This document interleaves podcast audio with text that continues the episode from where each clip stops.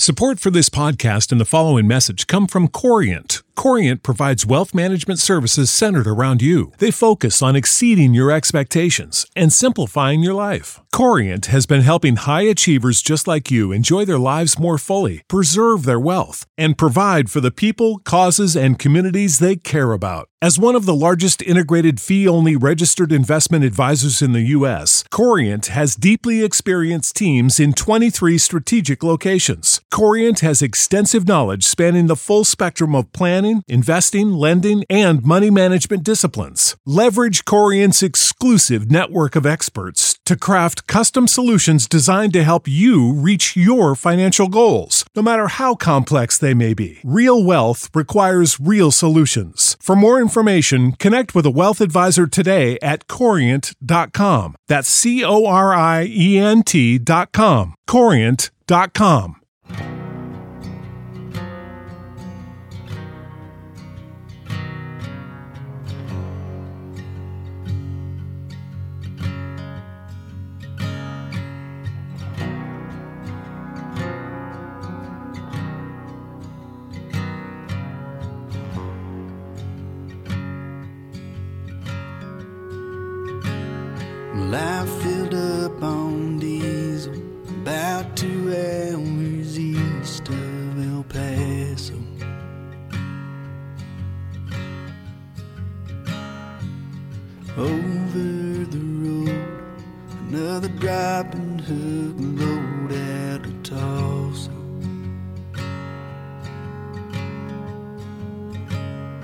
There's a scratch off ticket sitting next to your picture. We always joked you'd take all of the wins, run off in the night, and take to the skies, leave me down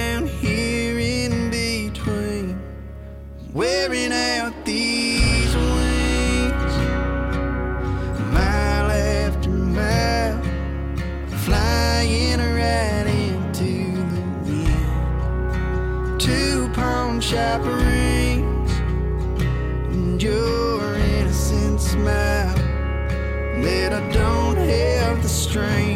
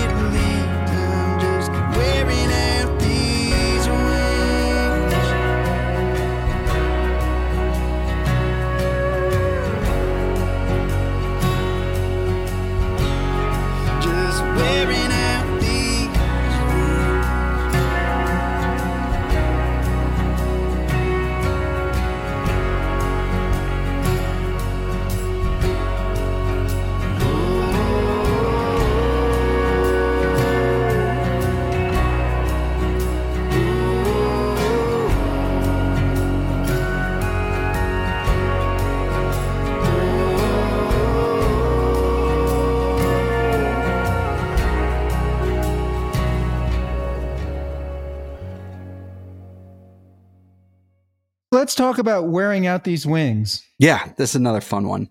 Fun is probably the the wrong word because the song itself is not entirely fun. It's it's pretty mournful, a little sad, a little mysterious, but writing it was very fun.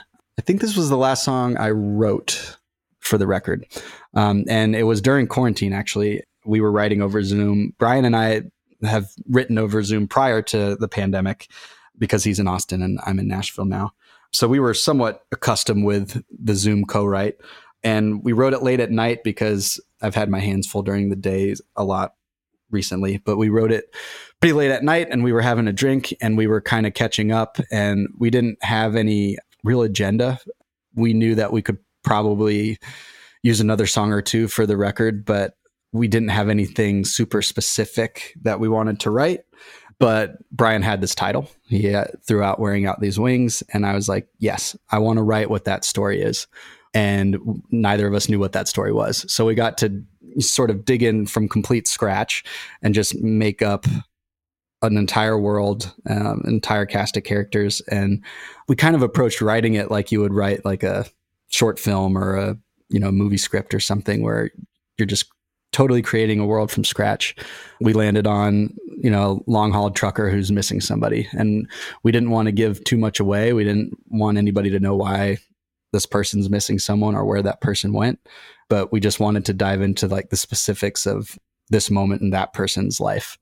And ultimately, the more we kind of slogged away at it, it got to the point where we're like, this character is really coming out of our subconscious here because it's really someone like the person in this song could very easily be the person talking to his son and here's looking at you kid. Or he could very easily be the person asking the question where are you lonesome? on that song. So while i say we didn't you know have much of an agenda when we started writing it the second we started writing this thread this theme sort of crept back in pretty quickly. I got that this was a song about a trucker and being on the road and I had never heard the phrase with a drop and hook load out of Tulsa, uh-huh. but it made a ton of sense to me. Yep. When we were deciding who this person was and what he did, Brian threw out the idea is like, I don't know, I kind of have this feeling he's like, a, you know, drives, you know, long haul truck or something like that. And my head like exploded because like a few weeks prior, and I told him this story when I was like, that's exactly who we're writing it about. And I'll tell you why. I had gone on some this is really random, but like a week or two prior, I had done like a deep dive on long haul truck drivers. There's like, I don't know what made me chase this rabbit down the hole, but I spent like two or three hours one night slash early morning digging into this like interesting subculture of truck driver YouTube channels um, where you can like, I mean, I guess for some, you know, for a writer, I guess it's pretty good insight into someone's world, right? Um, so I spent like all this time like watching these truck drivers YouTube channels and the way they communicate with each other and sort of day in the life type of stuff. And I was just totally infatuated with it. So when he said that, I was like, I've got some stuff we can dig into for that. And that's a, another one of those examples of before we were talking about when you think you have an idea worth pursuing. Like, I don't know why I spent three and a half hours that night going down that YouTube hole watching videos about truck drivers, but I was just like, there's something here. There's something so, so, so compelling in all of this. And like, it's interesting enough for me to, you know, stay up and click again and watch more and keep going down. Like this surely will turn into something. I had no idea what it was going to turn into. But when Brian said wearing out these wings and then said truck driver, I was like, we've got something. Yeah, it was it was really interesting. Like we we even like we started um trying to find images of what we thought the guy would look like. Um, so we were like, you know, we were on Zoom and we had our messages open as well, and like we were sending each other images of just like random guys uh, that were like, does this look like driver yeah, guys? Yeah, or even like I think the image that we ultimately landed on as being our guy, which I don't think we'll ever share with anybody because I think everyone creates their own image of what this guy looks like. I think the image that we were actually working off of wasn't a truck driver at all. He was uh, it was a portrait of a farmer that a good friend of mine had taken. I was looking at my friend's photography website and he's a brilliant portrait photographer. And I was like, I think this guy has like the look. And I sent that picture over and he's like, yeah, that'll be our guy.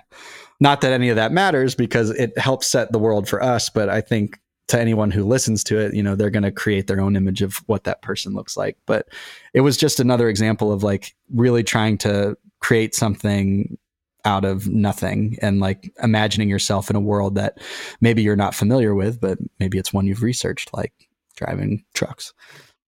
Where does the association with wearing out these wings and truck drivers come from? Yeah, so two things there is we use it as a way of there there's a line in there that he looks to the sky, right?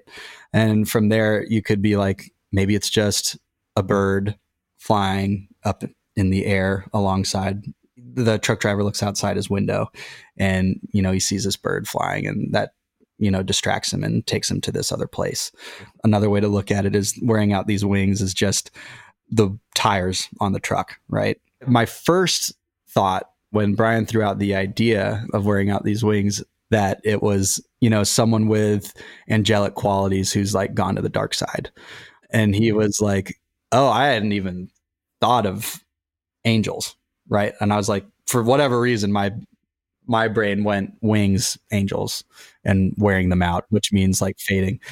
Either a bird or an angel, right? yeah, like it seemed so obvious to me, right? It was his idea, but to me, like it was kind of making all of those things work in a way that wanted to leave it a little bit mysterious, I guess. Yeah, there's a mysterious, lonely darkness. Yeah and and really i think that's where we wanted to leave it right like there were a couple moments where we were about to give a little bit more away and it just didn't feel right the song just made more sense if it was just like leaving more unknown yeah you kind of end it with these ooh ooh oohs just this observational ooh yeah that's awesome that you pick up on that um how better to leave it open ended than to not sing words right right and like nothing more needs to be said than an emotional guttural word like ooh. Right. Yeah, and and you're just kind of lost in it, right? Like you're still trying to figure it out. You're still trying to understand who he is, where he's going, where he's been and you know something happened but you don't know what and that's kind of enough. We used a baritone guitar in that baritone electric and it made it super spooky and I was wondering, was is that a bass? I said to myself, I wrote, is that a bass? It's a different kind of sound than a bass.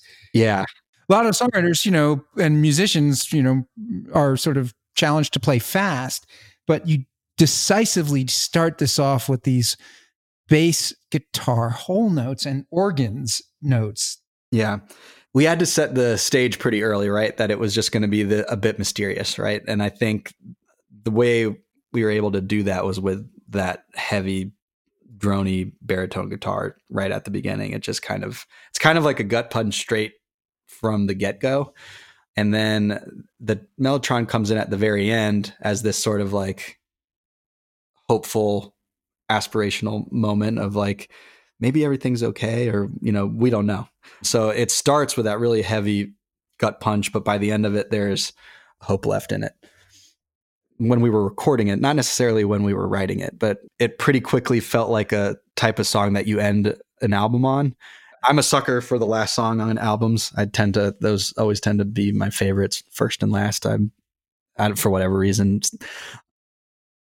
in well sequenced albums, I always feel like the last song means a lot. When we finished all of these, at the time, I think we had like eight or so songs left, and I was like, "Chasing Ballads has to be the last song." It's just and we had already recorded it um, and we had left the ending of chasing ballads like really wide open and it was supposed to be like you know you're sort of riding off into the sunset at the end of the the record but then we wrote this one or sorry we tracked this one i was like oh this is kind of a contender for that like last punctual moment too one of the ways we fixed that was when it came to sequencing is we put it as the end to side a of what would be the vinyl and that kind of scratched that itch for me is like it gives you that especially with the majority of people listening to the record are going to do so digitally and they're not going to know they have to flip over to side B when they when they when they finish that song.